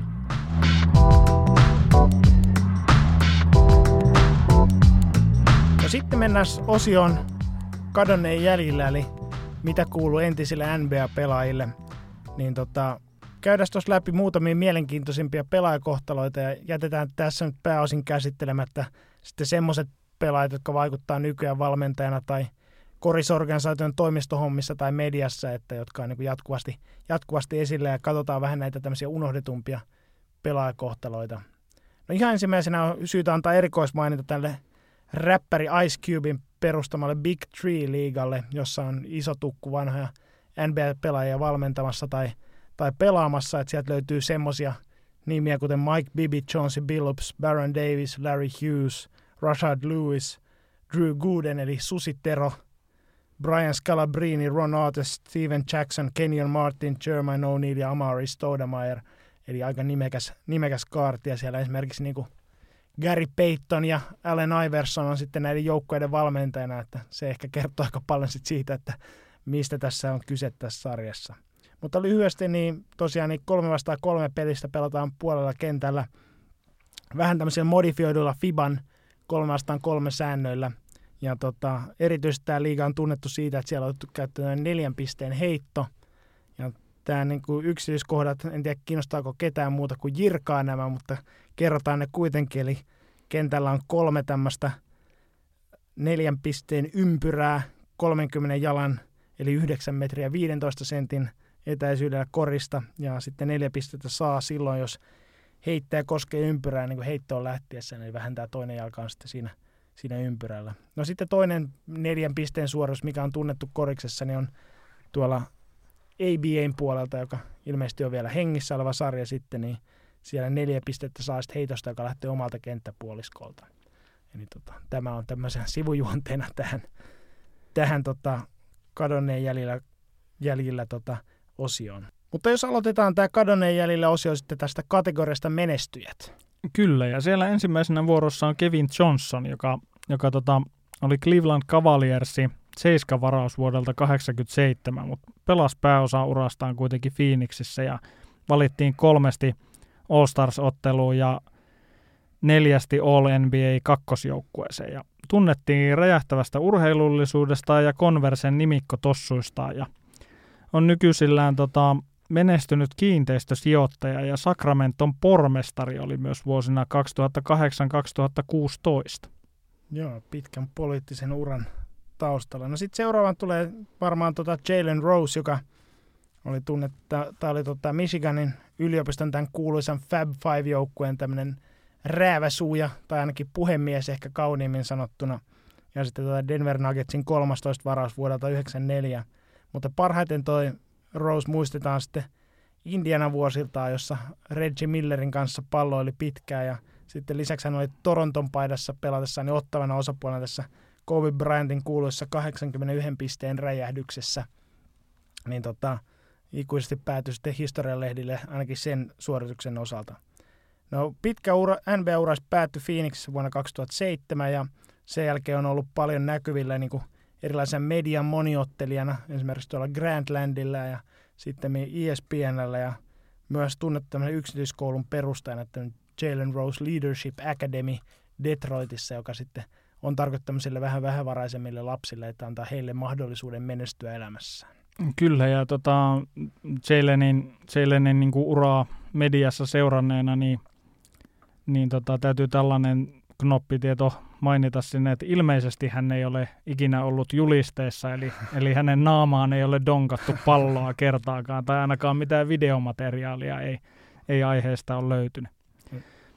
Ja sitten seuraavana nimenä tänne tulee tota David Robinson, USA merivoimien yliopiston kasvatti, joka tunnettiin lempinimellä amiraali, vaikka sotilasarvo olikin vain aliluutnantti. Ja San Antonio Spursi ykkösvaraus vuodelta 1987 ja pelasi koko uransa San Antoniossa vuoteen 2003 ja siirsi siitä sitten soihdu sujuvasti Tim Duncanille ja tota, MVP vuodelta 95 kymmenkertainen All-Star pelaaja ja kymmenkertainen All NBA pelaaja neljä kertaa ykkösjoukkueessa ja filantrooppi, menestynyt pääomasijoittaja ja hallitusammattilainen US Naval Academyssä ja USA Federal Saving Bankissa sekä yksityiskoulun perustaja San Antoniossa. Eli, eli tota, peliuran jälkeen on monenlaisissa jutuissa ollut mukana. Joo, ei ihan niin monessa bisneksessä kuin seuraava nimi, eli Jamal Mashburn, joka oli tota, vuonna 1993 Dallas Mavericksin nelosvaraus ja pelasi sitten uransa Mavericksissa, Heatissä, Hornetsissa ja Sixersissa aina vuoteen 2006 asti. Valittiin kertaalle All-Star-ottelu sitten All NBA kolmosjoukkueeseen, niin hän on tota ollut sitten NBA-peliuransa jälkeen menestynyt ravintoloitsija ja tota, monialayrittäjä, että muun muassa omistaa tälläkin hetkellä 40 Papa John's pizzeriaa, 38 Outback Steakhouse pihviravintolaa ja tota, neljä Dunkin Donuts donitsikahvilaa ja sen lisäksi vielä viisi autoliikettä ja markkinointitoimiston, eli on niin lusikkansa kyllä sotkenut aika moneen soppaan. Eli käytännössä katsoja on sijoittunut, sijoittanut NBAstä saamansa rahat niin huomattavasti fiksummin kuin useimmat NBA-pelaajat on sijoittaneet. No niin, seuraavaksi sitten vuorossa Michael Red, Milwaukee Bucksin kakkoskierroksen varaus numero 43 vuodelta 2000 ja löi itsensä läpi toisella NBA-kaudella ja pelasi viimeistä kautta lukuottamatta koko uransa Milwaukeeissa. Vasenkätinen heittäjä, joka valittiin 2008 olympiajoukkueeseen hajottamaan paikkapuolustusta ja osti ensimmäisen ison sopimuksen saatuaan isänsä seurakunnalle kirkon. yleensä, yleensä, ostetaan, yleensä ostetaan äidille esimerkiksi talo tai joku, mutta isänsä seurakunnalle kirkko on kyllä hyvin erikoinen ratkaisu. Ja bisnesenkeli, joka sijoittaa varojaan kasvuyrityksiin ja itse oppinut on muun muassa katsellut Shark Tankia. Tällä pohjalla varmaan hyvä lähteä sijoituksia tekemään. Kyllä. Mutta tota, sitten seuraava tulee tota, esiin tota, kaikille tuttu Dikembe Mutombo Mbolondo Mukamba Jean-Jacques Vamutombo, koko nimeltään koko nimeä totteleva herra, joka on kongolaissyntyinen sentteri, joka muutti Yhdysvaltojen vuonna 1987 21-vuotiaana opiskellakseen Georgetownin yliopistossa ja oli sitten neljä vuotta myöhemmin Denver Nuggetsin nelosvaraus. Pelasi NBA aina vuoteen 2009 asti oli kahdeksankertainen All-Star-pelaaja, neljäkertainen vuoden puolustaja ja tunnetaan edelleenkin yhtenä NBA historian parhaista puolustuspelaajista. Ja tota, nykyään sitten Mutombo niin vaikuttaa Afrikan mantereella hyvin laajasti ja te, pyrkii tekemään hyvää siellä, siellä ja on niin kuin monessa, monessakin hankkeessa mukana. Muun muassa niin kuin taannoin vuonna 1996 niin Atlantan olympialaisiin osallistuneen Chairen, Chairen naisten koripallomaajoukkueen niin kaikki kulut niin Mutombo maksoi omasta pussistaan. Lisäksi hän on niin kuin olympialiikkeessä ja sitten näissä vammaisurheilussa ja Unified-urheilussa niin on näkyvästi mukana tukijana. tukijana. Ja esimerkiksi niin perustanut ensimmäisen modernin sairaalan Kongoon ja tota, edistänyt muutenkin sit Kongossa yleistä kansanterveyttä ja kansan hyvinvointia, että, että niin kuin, hän on ainakin niin kuin hyvin käyttänyt sitten noita NBS ansaitsemaansa näkyvyyttä ja rahaa. Kyllä, ja vaikka varmasti tähän muitakin, muitakin menestyjiä voitaisiin mainita, niin siirrytään sitten seuraavaan osioon, joka on onnelliset eläkeläiset osasto. Ja sieltä ensimmäisenä nimenä – Darko Milisits, eurolupausten varoittava esimerkki. Ja Detroit Pistonsin kakkosvaraus vuodelta 2003 ja pelasi vuoteen 2012 asti NBAssä väläytelle välillä, välillä lupausta paremmasta, mutta ei koskaan oikeastaan lunastanut niitä. Ja lopetti uransa 17.11.2012 legendaarisesti marssimalla Bostonin valmentaja Doc Riversin toimistoon ennen ottelua to- Toronto Raptorsia vastaan ja ilmoittamalla, ettei aio pelata koripalloa enää ikinä. Mikä tietysti vaatii, vaatii varmasti aika paljon pokkaa, kun on kyse Doc Riversista ja NBAstä, mutta näinhän legendan mukaan kuitenkin on tehnyt. Ja Darko aloitti koripallon jälkeen potkun nyrkkeilyuraa, ja, mutta hävittyä ensimmäisen ottelunsa teknisellä tyrmäyksellä Radovan Rado Sinille ei tiettävästi otellut enää uudestaan. Ja muistan nähneeni jonkunnäköisiä treenivideoita Darkon, Darkon treeneistä ja tota, ei ne hirveän lupaavalta näyttänyt edes ne harjoitusvideot siitä potkunyrkkeilystä. Ja no tällä hetkellä Darko on kuitenkin sit tyytyväinen omenanviljelijä Serbian Novi Zadissa ja öö, suunnitelmissa on ostaa lisää maata ja laajentaa tuotanto myös kirsikoihin ja näitä tota, Omenoita viedään muun muassa Dubaihin, Venäjälle ja Afrikkaan.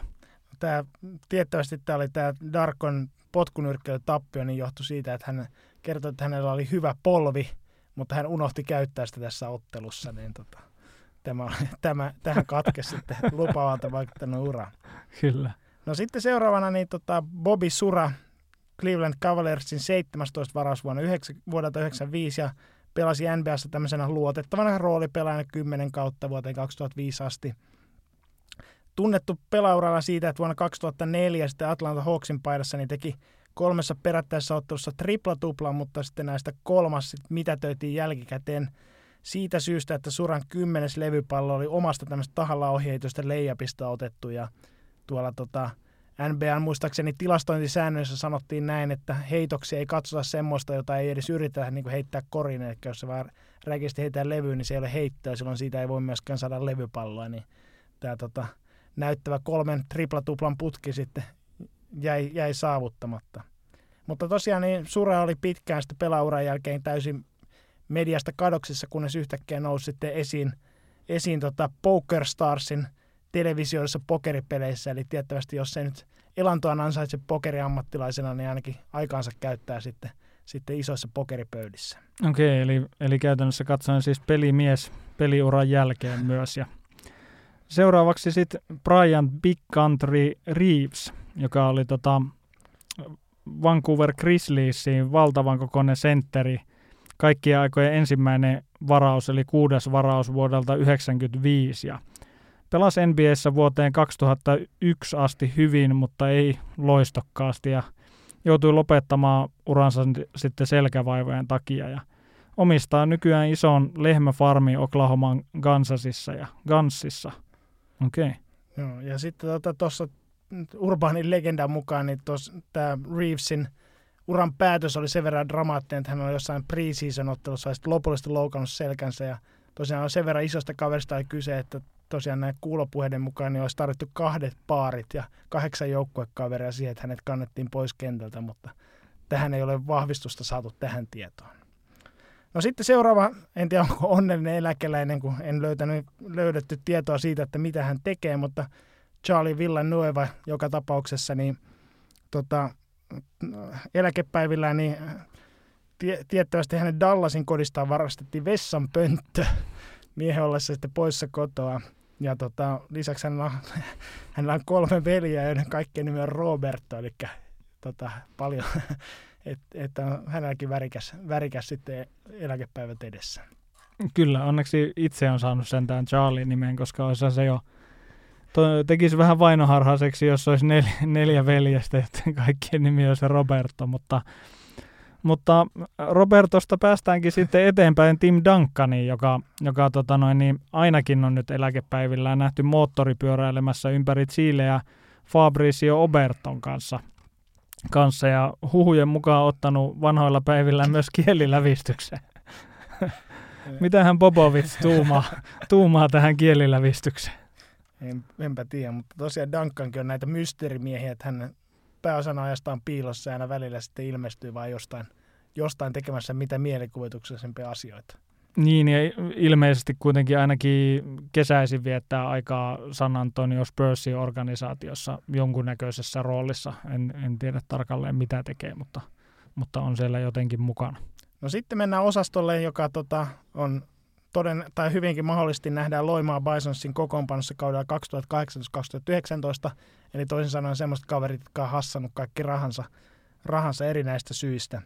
No, meillä on tästä pari esimerkkiä noihin aikaisemmin, vaikka palkka- ja veroekstrassa mainittujen lisäksi, niin tota, Rick Mahorn, joka tunnetaan erityisesti Detroit Pistonsin tuosta kuuluista Bad Boys-joukkojen luumurskaajana, niin tota, hän oli tosiaan detroitilainen – uransa jälkeenkin ja menetti sitten käytännössä koko omaisuutensa Detroitin kiinteistömarkkinan romahtaessa finanssikriisin seurauksena.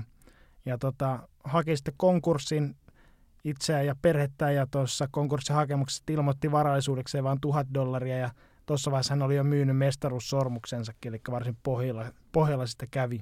No nykyään sitten Mahon työskentelee asiantuntijakommentaattorina tuossa Detroit Pistonsin radiossa ja lisäksi on tuon jo mainitun Big Tree-sarjan sarjassa valmentajana, eli edelleen koriksesta sitten leipänsä sitten ansaitsee. Kyllä, ja toisena nimenä, toisena mahdollisena nimenä Loimaa Bisonsin kokoonpanossa vuodella 2018-2019 Kenny Anderson, New Yorkin takamieslegendoja ja New Jersey Netsin kakkosvaraus vuodelta 1991. Yksinkertainen All-Star-pelaaja ei tarkoita välttämättä, välttämättä hänen mentaalista kapasiteettia, mutta – mutta kerran, kerran esittynyt All-Star-pelissä ja muistetaan erityisesti Netsistä, Blazersista ja Celticsistä ja päätti pelaajauransa Liettuan Zalgiris Kaunasi vuonna 2006. Muistetaan hyvin 98 NBA-työsulu aikaista sitaatista, jonka mukaan oli valmis harkitsemaan autojensa myyntiä, jos ei palkkaa pian juosta. Ja no syykin tietysti löytyy tästä seuraavasta, että ansaitsi urallaan yli 63 miljoonaa ja teki konkurssin jo samana vuonna, kun lopetti pelaamisensa NBAssä. Käsittämätön suoritus. Rahat kuluvat pääosin kahteen avioeroon ja viiden eri äidin kanssa saatujen kahdeksan lapsen elatusmaksuihin sekä tietysti valtavaan kartanoon ja kahdeksaan autoon. Ja, tota, no, sinne niitä rahoja on tosiaan mennyt ja osallistui Dennis Rodmanin organisoimaan korisdiplomatia-reissuun Pohjois-Koreaan vuonna 2014. Värikäs, värikäs tota, historia taustalla. No sitten loikataan suoraan seuraavaan sitten kategoriaan, joka tunnetaan vaikkapa nimitykseen Midvit. Ja aloitetaan se sitten Robert Swiftistä, joka oli Tannon lupaava sentteri, jonka Seattle Supersonics varas 12 varauksena suoraan lukiosta – vuonna 2004. No sitten polvivammat ja huono työmoraali sitten pilaston NBA-uran ja tota, Swiftin ammattilaisura päättyi Tokio Apachen paidassa vuonna 2011 ja sen jälkeen tota, on ollut useasti, tullut pidätetyksi erinäisistä syistä tehnyt konkurssin, kärsinyt huumeriippuvuuksista ja rikoksetkin on liittynyt pääosin niin huumeisiin ja ampuma-aseisiin. No Swiftin suhteen niin tota, hyvä merkki on siitä, että hän on tässä niin kuin pelaajauraansa päässyt elvyttelemään, että ilmeisesti sen verran päässyt kuiville, että hänet tässä helmikuussa 2018 kirjattiin Espanjan viidennen sarjatalon, tai sarjatason Circolo Guilloniin, eli toivottavasti hänkin on saanut sillä lailla elämänsä järjestykseen. Et ehtinyt vielä statseja katella, että, että minkälaisia statseja on tehnyt, tehnyt siellä. No joka tapauksessa seuraavana nimenä Delonte West, Arthur Suurovin joukkuekaveri Saint Josephin yliopistosta ja Boston Celticsin 24. varaus vuodelta 2004. Amerikan alkuperäisväestön sukua ja kärsii kaksisuuntaista mielialahäiriöstä ja pelasi NBAssä vuoteen 2012 asti, jonka jälkeen kierrellyt Kiinassa ja USAn pikkusarjoja ja pilas Clevelandin 2010 pudotuspelit suhteellaan LeBron Jamesin äidin kanssa ja asui autossaan ja Mavericksin pukuhuoneessa alkukaudesta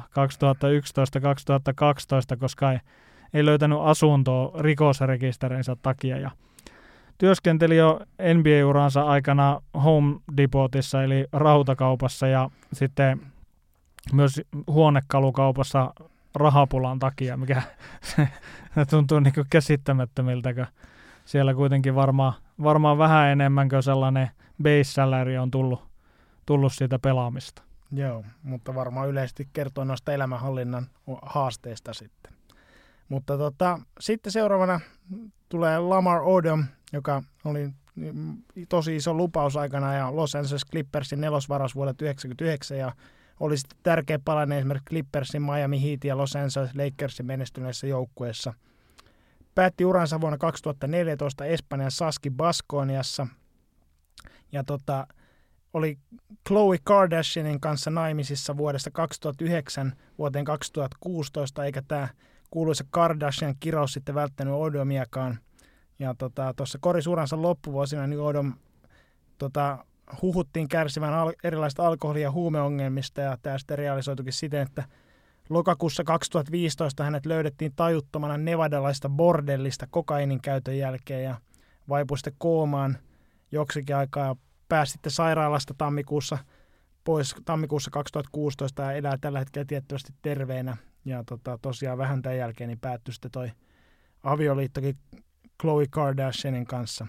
Mutta tässä vaiheessa voitaisiin mainita muita, muutamia muita tota, tunnettuja tämän Kardashian kirouksen uhreja. Ja me kun mainostit, että sä oot Mikko Kardashianien asiantuntija, niin annapa palaa tuosta. En tiedä, mistä tämä tie- tieto on tullut, että olisin Kardashian suvun tota noin, niin tietäjä, mutta, mutta tota, annetaan sitten palaa, jos kerta, kerta lupa on. Ja ensimmäisenä listalla on Chris Hampdashian Humphreys, jolla oli 72 päivän avioliitto Kim Kardashianin kanssa ja NBA-ura kääntyi alamäkeen ja pian avioeron jälkeen. Ja toisena listalla Tristan Thompson äh, sai yhteisen lapsen Khloe Kardashianin kanssa huhtikuussa 2018 ja esiintyi valokuvissa suutelemassa vierasta naista vai päiviä ennen synnytystä. Ja tämähän on niin kuin ihan niin sanotusti tuore tapaus, Kyllä. tapaus tämä Tristan Thompson – Tristan Thompsonin keissi. Ja tota,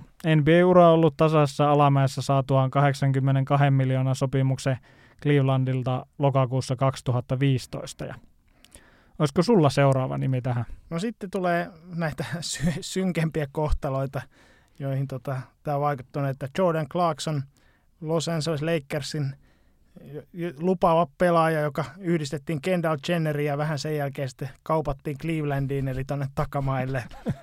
Uh, Russell McCants, jo osa muistaa North Carolina yliopiston legendan, joka Minnesotassa palloilija. NBA-ura hyytyi sitten pian sen jälkeen, kun suhde Khloe Kardashianin kanssa oli päättynyt ja tota, vaikuttaa nykyisin tuossa mainitussa Big Tree-liigassa. Ja tota, McCants tosiaan niin syytti tätä uransa päättymisestä niin näiden Kardashianien mukanaan tuomasta negatiivista julkisuudesta tai negatiivista julkisuutta, niin tota, tämä oli suoraan liitty tähän Kardashian kiroukseen. Joo, ja eihän nämä tosiaan lopu ihan vielä, että et Chandler, Chandler Parsons seurusteli Kendall Jennerin kanssa 2014, jonka jälkeen ura lähti syöksykierteeseen loukkaantumisten myötä. Ja Blake Griffin seurustelee Kendall Jennerin kanssa ja kaupattiin sitten välittömästi myös Los Angelesista Detroittia. Ja tota, James Harden on legendaarisesti kertonut, että Chloe Kardashianin kanssa seurustelu oli hänen elämänsä huonointa aikaa.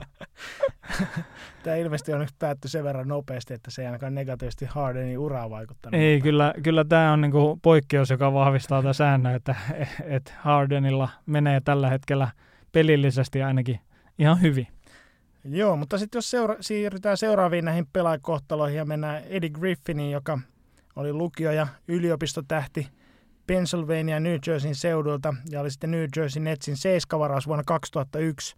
Ei koskaan pelannut New Jersey Netsissä, vaan kaupattiin heti ton varaustilaisuuden jälkeen Houstonin kaupassa, jossa Nets sai muun muassa sitten Richard Jeffersonin, joka oli sitten esimerkiksi noissa finaalikeikoissa niin merkittävässä roolissa Netsin paidassa – Uh, Griffin ei koskaan lunastanut lupauksia NBS ja pelasi sitten yhteensä vain viisi kautta Houstonissa ja Minnesotassa ja yksi kausi tuossa välissä tuhraantui erilaisissa päihdehoidoissa. Eli oli jo niin pelaajuransa aikana aikamossa ongelmissa sitten alkoholin ja viranomaisen, viranomaisten kanssa eri näistä syistä. No, täällä on pari tämmöistä tapausta, jotka saattaa jopa olla koomisia, mutta ennen kaikkea on traagisia. Eli ensinnäkin maaliskuussa 2006 niin Griffin ajoi aamujen tunteena kolarin tällaisella luvattomasti käyttöönotetulla autolla ja tietysti Griffin oli kolaroissaan humalassa ja sit käsi samalla siinä toinen käsi ratissa toinen käsi housuissa, kun aikuisviidettä pyöri auton DVD-laitteesta. No tämä oli tiettävästi vaan sen takia, että ilmeisesti oli Griffin oli yrittänyt erinäisin keinoin saada viranomaisia painamaan tämän villasella ja tämä oli vähän niin kuin julkisuudelta sitten hiljaisuudessa setvittiin tämä, tämä tilanne. Muun muassa Griffin oli luvannut tota, tämän luvattomasti käyttöön otetun auton omistajalle, että hän ostaa, ostaa tota uuden auton, mutta ei Bentleyä. mutta tota, Griffin sitten pelasi viimeisen ottelun NBS joulukuussa 2006 ja kuoli elokuussa 2007 vain 25-vuotiaana ajettua voimakkaasti juopuneena sitten tasoristeyksen puomien läpi ja törmättyä liikkuvaa junaa ja sitten autoja Griffin palo sitten, sitten lähes tunnistamattomaan kuntoon. Eli varsin traaginen kohtalo tämä Griffinkin. No seuraavana nimenä meillä on täällä Eddie Johnson ja nyt täytyy myöntää kyllä, että, että mulla lyö tyhjää tämän Eddie, Eddie Johnson nimen kanssa, niin voitko selittää mulle, että mistä tässä on kyse? No Eddie Johnson on ehkä tunnettu nimi, mutta tämä kyseinen Eddie Johnson ei ole se tunnetumpi Eddie Johnson, eli, eli tota, ei, ei ole se Eddie Johnson, joka tota, pelasi Sacramentossa, Phoenixissa ja Seattleissa ja tota, on muun muassa NBAn historian paras korintekijä niistä kaikista pelaajista, jotka eivät ole koskaan tulleet valituksi All-Star-otteluun. Niin tota, unohtakaa, että kyse ei ole siis siitä Eddie Johnsonista. Vaan tota, tämä toinen niin pelasi pääosan urasta Atlanta Hawksissa. Hänet valittiin kahdesti sekä All-Star-otteluun että NBAn kakkospuolustusviisikkoon. No, kärsi ko- vahvasti kokainiongelmista ja pelaajauransa aikana ja sai – sai sitten elinikäisen pelikielon NBA vuonna 1987.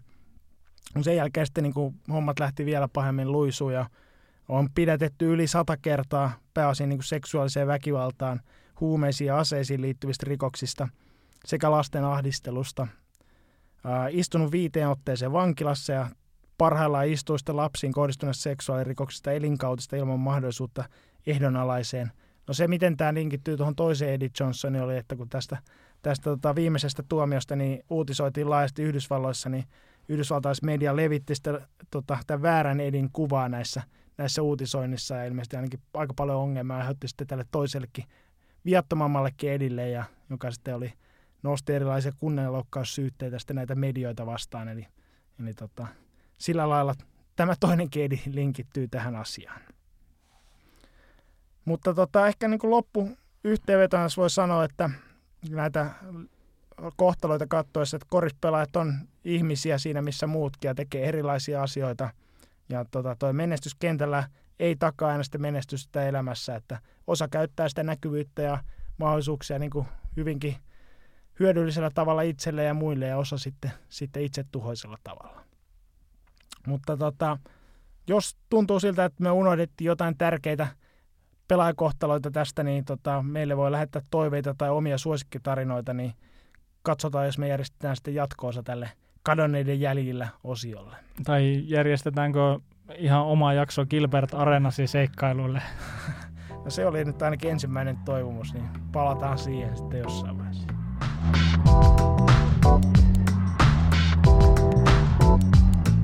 Okei, otetaan tänne loppuun vielä perinteisesti kuulijakysymykset ja ensimmäisenä Markku Löfgren kysyy, että Chipster Vonley optioita ei käytetä. Lavin et Theodosits 15 milliä äijä plus ruukie, niin rosteri ja palkkakatto on täynnä. Voiko Carbax vapailla markkinoilla saada parempaa aikaiseksi kauppoja ja palkkakaton ylitystä hiukan vaikeampi arvailla? Eli tämä viittaa siis siihen, että mitä Chicago Bulls tekee tulevana kesänä sitten kokoonpanolleen. Niin tota, me paneudutaan tuohon Bullsinkin tulevaan terassikauteen tarkemmin jossain myöhemmässä jaksossa. Mutta tota, tässä vaiheessa voisi sanoa se jo, että monen mielestä toi Garpaksin paras liike olisi kuitenkin campaignin dumppaaminen, eli tota ihan riippumatta mitä muuta liikkeitä tehdään, niin jos tämä saadaan aikaiseksi, niin terassikausi on menestys. Mutta tosiaan paneudutaan tähän tarkemmin sitten myöhemmässä jaksossa. No sitten kysymys nimimerkki Ville Niemiseltä, että miksi niin monet joukkueet pelaavat niin staattista isolation hyökkäyspeliä, vaikka palloa liikuttelevia ja reilusti kuvioita käyttäviä hyökkäyksiä pidetään yleisesti parempina. Eikö esim. LeBron olisi vielä tehokkaampi hyökätessään osana vauhdikkaampaa hyökkäystä? No, tähän on tietysti montakin vastausta ja ei ole yhtä oikeaa vastausta, mutta ensimmäinen asia on varmaankin se, että, että amerikkalainen yleisö rakastaa sankareita, eli yksilöitä, jotka dominoi joukkuepeliä lahjakkuudella ja yksilösuorituksella, että se kuuluu siihen niin kuin, lähes niin kuin äidinmaitoon ja kulttuuriin, niin, niin sitä on hirveän hankala lähteä muuttamaan. Ja pelaajat on niin kuin kasvatettu siihen ja, ja tähtipelaajat haluaa ottaa niitä ratkaisuja ja haluaa pelaa yksi vastaan yksi ja, ja voittaa oman matchappinsa. Sitten tota, monet joukkueet uskottelee itselle, että heillä on riittävän hyviä yksilöitä etujen luomiseen tai, tai korien tekemiseen edelleen näistä niin kuin isolation-tilanteista. Ja vaikka se on niin kuin vähenemää, vähenemässä päin, päin näiden niin kuin korien syntyminen. Ja, tota, silti tämä edun luomiseen isolation-tilanne niin on erittäin tehokas, erityisesti NBAn puolustussäännöillä, kun monessakin tilanteessa on huomattavasti hankalempi auttaa kuin eurooppalaisessa kor, koriksessa. Ja tota, sitten tähän tietysti pätee se oletus, että, että tämä pelaaja, joka, jolla on tämä isolation tilanne, niin osaa ratkoa sitten mahdolliset tuplaukset ja rotaatiot joukkueen niin kuin eduksi. Että, että pitäisi pystyä nykyään myös vähän syöttämään sitä palloa, ei riitä kun painaa, painaa sinne niin kuin korja kohti. Sitten toisaalta ja vähän sellainen kaksiteräinen miekka, että pudotuspeleissä varsinkin niin puolustukseen on helpompi sijoittua ja tehdä valintoja tuollaista staattisesta tilanteesta dynaamisten actioneiden sijaan. Ja tota, Lebronhan on erinomainen leikkaamaan tyhjään tilaa, monistaa etuja ja lukemaan peliä. Ja olisi tosi kiva nähdä mies, miten se toimisi vaikka Warriorsin split actioneissa tai muiden niin kuin, tosi älykkäiden pelaajien ympäröimänä. Ja nyt kun tämä terassikausikin vääjäämättä lähestyy, niin mestarivalmentaja Palotie on varmasti isojen kysymysten äärellä, että houkutellaanko Lebronin talentit Suomen kaarina edustamaan urapaskettia vai riittääkö rainamaan antropometria ja taidot takaamaan myös korisliikan voito? Tämä tulla, tulee me näkemään jännitystä ja seuraavalle terassikaudelle. Kyllä, ja seuraavan kysymyksen on esittänyt nimimerkki Major Julli. Kysymys antropometrian asiantuntijoille. Olen 6-3 pitkä ja wingspan on 6-7 ja tota, missä kohtaa kellokäyrää olen? Nyt täytyy Jullille esittää vastakysymys, että tulikohan tämä kysymys nyt varmasti oikeaan paikkaan. Eli noi antropometrian asiantuntijat taitaa löytyä enemmän sieltä keskelle keksintöä podcastista, mutta tota, kun tässä havaittiin, että tässä on niinku tämmöinen tilastokysymyskin sisällä, niin tota, Jirka lupas kyllä kaivella seuraavaan jaksoon sitten tilastotietoa pituuksista ja syliväleistä, että saat, Jullikin saa tietää sitten, että mihin kohtaan kellokäyrä asettuu. No sitten tota, nimimerkki Juuso Sainio esittää kysymyksen paras takapelaajan puolustaja NBA-historiassa ja antaa esimerkkinä, että onko se esimerkiksi TJ McConnell, Kelly Oubre vai Isaiah Thomas. No tässä tässä Ollin kanssa pitkään mietittiin näitä kolmea vaihtoehtoa, että et kuka se näistä mahdollisesti olisi. Ja, ja tota, sitten päädyttiin vastaamaan tähän, että Scottie Pippen. Ja tota, sitten lisää, lisäosana tai, tai niin sanotusti selityksenä tähän, että Juuso, sun kannattaa katsoa, mitä Pippen teki Mark Jacksonille 98 konferenssifinaaleissa. Se on tatoitunut ikuisesti verkkokalvoille. Kyllä. Ja nimimerkki Transi kysyy, onko podcastin vetäjät käyneet NBA-matseissa ja jos on, niin missä? No mä oon käynyt itse tuolla Bostonissa ja sitten New Jerseyn East Rutherfordissa. Bostonissa oli varsin hyvä meininki joulukuisessa runkosarjan pelissäkin ja tuli nähtyä myös Shaquille O'Neal siellä viimeisillä voimillaan NBA-palloilemassa. Mutta sitten tuolla Jerseyssä niin oli täysin kuollut tästä hallissa sen ulkopuolella, että sitä en suosittele kellekään, mutta onneksi siellä ei enää NBA-korista pelatakaan. No, vuonna 1998 oli tarkoitus mennä Knicksin peliin katsomaan, mutta silloin oli työsulku päällä, että silloin ei pelattu yhtään missään. No täältä Jirka on sitten kuulemma käynyt pari-kolme kertaa Bostonin matseissa, kerran Philadelphiassa ja pari kertaa Torontossa. Ja ajoitus on ollut tota, sen verran osunut hyvin kohdalle, että Boston ei ollut tuolloin kovin hyvä joukkue. Sixers oli prosessin alussa, eli vielä huonompi joukkue. Ja Raptorsin matsit olivat sitten runkosarjan kaksi vikaa, vikaa tota ottelua ja semmoisella kaudella, että ei Raptors mennyt playereihin tuolla kaudella. Mutta tota, siellä on kuitenkin tämmöinen fan appreciation night ja se oli ihan kuulemma ihan hauska, kun tuota, koko ottelun ajan kylvettiin loputtomasti krääsää katsomojoukkoa, että tuskin se pelillä oli niin väliäkään. Mitäs Mikko sun osalta? No täytyy tähän sen verran kommentoida, että mielenkiintoista, että Jirka ei ole käynyt Mäveriksin peliä katsomassa, koska vaikuttaa siltä, että hän on kuitenkin Mäveriksin kannattaja ja puhuu, puhuu tota noin niin Rick aina kun sä puhut Popovitsista. Ja, mutta omalla kohdalla tilanne on se, että joskus on nähnyt unta siitä, että oli NBA-peli katsomossa, niin lasketaanko se? Tai sitten se, että mä oon nähnyt Bisonsin pelin Loimalla. No se, sillä saa ainakin loputtomasti kunnioitusta. No sitten tota, nimimerkki JL ei lähettänyt niinkään kysymystä, vaan tämmöisen varsin pitkän tota, viestin meille. Tota, uh, joka alkaa, että olen lukenut aika paljon koripallokirjallisuutta ja mieleeni ovat jääneet merkkiteoksissa esiintyneet Suomi-yhteydet. Näitä ovat muun muassa Breaks of the Gameissa esiintynyt Greg Bunch, jonka kerrottiin päätyneen myöhemmin Suomeen, ja Bobby Knightin Indianan pelireissut Suomeen, jotka on mainittu ainakin kirjassa Season on the Brink. Näiden lisäksi Season on the Brinkin päähenkilöihin kuulunut Daryl Thomas päätyi Turkuun pelaamaan, kuten myös pienemmässä roolissa ollut Winston Morgan – ja JL olisi itse ainakin hyvin kiinnostunut kuulemaan aikalaisten kokemuksia näistä herroista, mikäli joku jaksaisi niitä sitten tiedustella. Ja tota, JL itse oli tämmöisen ajatellut ryhtyvänsä joskus, mutta se ei nyt sitten päässyt koskaan toteutunut. Ja nyt kun Daryl Thomas ehti jo kuolla, niin sitten tota, tämä voisi olla, voisi olla sitten viimeistään nyt hyvä aika sitten lähteä keräämään näitä kokemuksia. Ja sitten lisäksi tositarinat vuoden 1995 Wisconsinin osavaltion Mr. Basketballin eli Sam O'Kane seikkailusta Suomessa kiinnostaa varmasti, varmasti muitakin kuulijoita. Ja tähän nyt itse ainakin täytyy lisätä siihen, että kun näistä merkkiteoksista puhutaan, niin ei kannata unohtaa myöskään tuo Jack McCallumin Dream Team-kirjaa, jossa, jossa sitten kerrotaan Scottie Pippenin päättäneen uransa Topon paidassa. Niin tota, tämä on myös tämän Suomi-liitentä. Mutta tämä oikeastaan tehtävä voitaisiin joukkoistaa asiasta innostuneille kuuntelijoille. Eli jos teillä on jotain jaettavaa Greg Bunchin, Bobby Knightin, Indiana yliopiston Daryl Thomasin, Winston Morganin ja Sam O'Kane Suomen seikkailusta, niin laittakaa kertomuksia tulemaan meille viestitse, mailitse tai kirjeitse.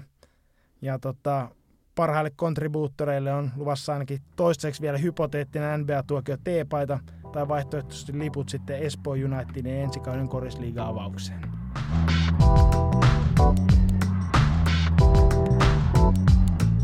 Tilaa NBA-tuokio sieltä, mistä hankit podcastisi ja jätä arvostelusi. Seuraa meitä Twitterissä ja tykkää Facebookissa. Kommentteja ja kysymyksiä voi kirjoittaa Twitteriin, Facebookiin tai uudistuneeseen koripallo.comiin.